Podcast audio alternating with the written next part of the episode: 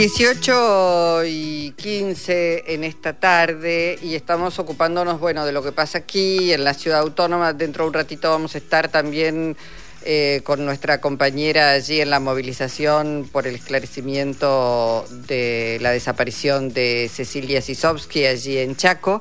Eh, pero bueno, en Jujuy siguen pasando cosas. La situación en Jujuy no ha mejorado. Las denuncias de la semana pasada han sido tremendas muchísima gente detenida, causas inventadas, detenciones arbitrarias, etcétera, etcétera.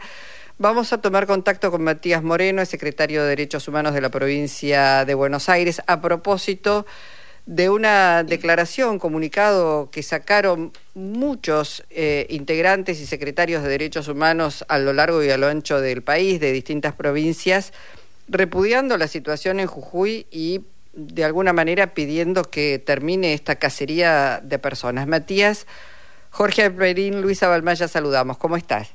Hola, ¿qué tal? Buenas tardes Luisa, buenas tardes Jorge y buenas tardes a toda la audiencia. Bueno, muchísimas gracias. Bueno, ha sido una, una acción concertada porque lo que está ocurriendo en Jujuy parecería eh, un laboratorio de ensayos de lo que podría ser replicado después a, a nivel nacional, ¿no? Sí, más de 15 secretarios y secretarias de Derechos Humanos de las provincias argentinas, que mantenemos un contacto permanente, porque, bueno, si bien somos un gobierno federal con autonomía de las provincias, lo cierto es que hay políticas centrales en nuestro país que, mm, que también eh, fueron, digamos, todos saben el lugar que ocupa nuestro país en el escenario internacional en cuanto a políticas de derechos humanos, más específicamente en políticas reparatorias y en función de eso y el lugar que ocupa nuestro país consideramos pertinente manifestar nuestra preocupación eh, ante el creciente deterioro del Estado de Derecho en la hermana provincia de Jujuy, la falta de respeto a las garantías constitucionales, bueno, que surgen a partir de estos hechos que bien nombrabas vos, donde el gobierno provincial del gobernador Morales tiene como única salida y única respuesta a la protesta social eh,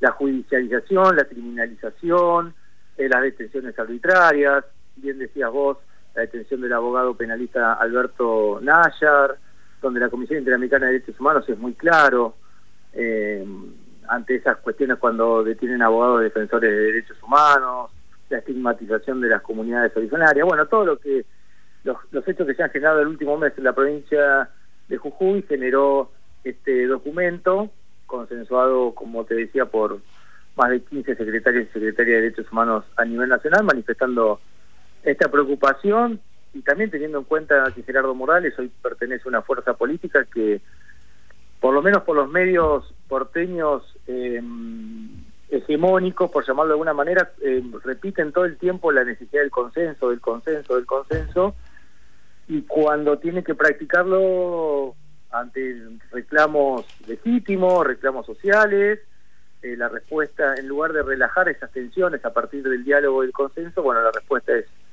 eh, la represión. Eh, Moreno, imagino que no han tenido mucho éxito con consultando a los pares de las provincias de Juntos por el Cambio, ¿no?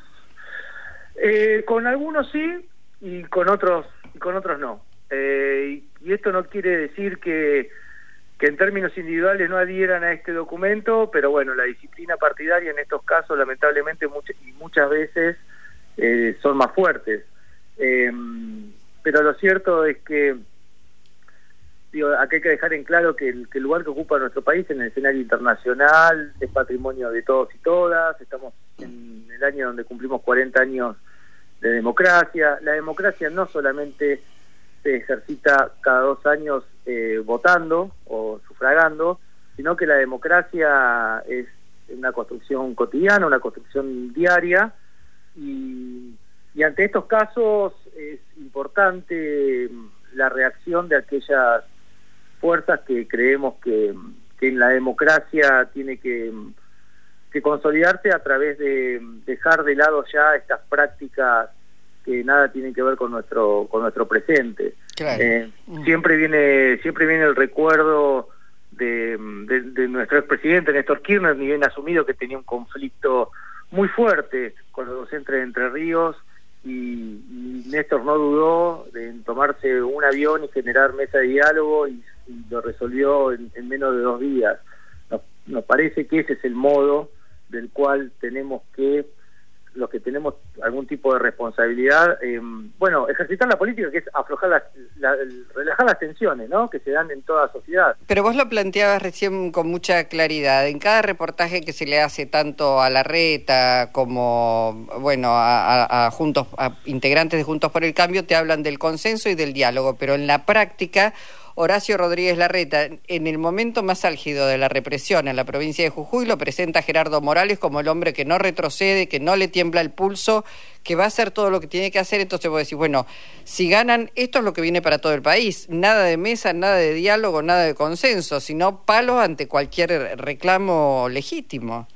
Bueno, por eso, eso es tal cual decís vos, la contradicción permanente que tiene este este sector de la, de la oposición, en, incluso en las violencias, tanto materiales como simbólicas que generan, ¿no? Bueno, está el caso claro de la persecución a nuestra vicepresidenta y, justo el día de, de, la presentación del candidato a vicepresidente Morales estaba la provincia de Jujuy en llamas, literalmente, eh, porque ni siquiera era un sector solamente que, que reclamaba, sino que eran varios sectores, los docentes, los pueblos originarios, a lo largo y ancho de la provincia y la, la única respuesta fue, fue la represión. Entonces estamos ante un, a una, una coalición opositora que nos habla constantemente del diálogo, del consenso, en, en términos eh, teóricos, pero en la práctica llevan la criminalización, la persecución, eh, a todo aquel que, bueno, que mm. piense diferente y que utilice eh, herramientas de la democracia como es la, la protesta social ante, ante cualquier hecho de injusticia que algún sector eh, quisiera manifestar. También está claro que cuando alguien gana la calle es porque no hubo respuestas previas a, esa demanda. Claro. Una demanda, la responsabilidad del, poder político es resolverlo y no y no digamos las tensiones políticas no se resuelven en tribunales eso lo, lo tenemos que tener claro porque esa práctica que ha llevado a cabo eh, la coalición Juntos por el Cambiemos Antes y Juntos por el Cambio llevaron a esta realidad que tenemos a, líderes populares proscriptos por la judicialización de actos de gestión. Bueno, todo esto es parte, vemos que es parte de lo mismo y es importante, este, bueno, repudiar esos hechos y que se, se, se canalizan esos, estos reclamos por por las instancias institucionales competentes. Sí, Matías, una pregunta al margen de esto que estamos conversando. Hoy en la Ciudad Autónoma de Buenos Aires comenzaron a utilizarse las pistolas Taser o Taser, como quieran pronunciarlo, en las estaciones de subte. ¿Cuál es tu posición respecto de las fuerzas de seguridad con este tipo de armas? Mi posición que es una posición personal porque, bueno, en, la provincia de Buenos Aires eso no, no se está implementando es que son métodos que no están comprobados este, científica y, fehacientemente que, que, no son letales. Entonces, me parece que, que bueno, que, esos, que esas herramientas de la, que utilizan la fuerza de seguridad, recordemos que nosotros como sociedad enajenamos parte de nuestra libertad hacia hacia el Estado, que el Estado es el único que tiene el, monopolio del uso legítimo de la fuerza. Y eso es una responsabilidad muy grande de la fuerza de seguridad. Entonces, introducir estas, estos elementos eh, de, mm, represivos, de disuasión, merecen un análisis mucho más pormenorizado acerca de las, de las consecuencias que traen estos, estos elementos. Clarísimo, Matías. Muchísimas, muchísimas gracias. Un abrazo. ¿eh? No, muchísimas gracias y un saludo grande a esa tan querida radio. Gracias, hasta pronto. Matías Moreno, secretario de Derechos Humanos de la provincia de Buenos Aires.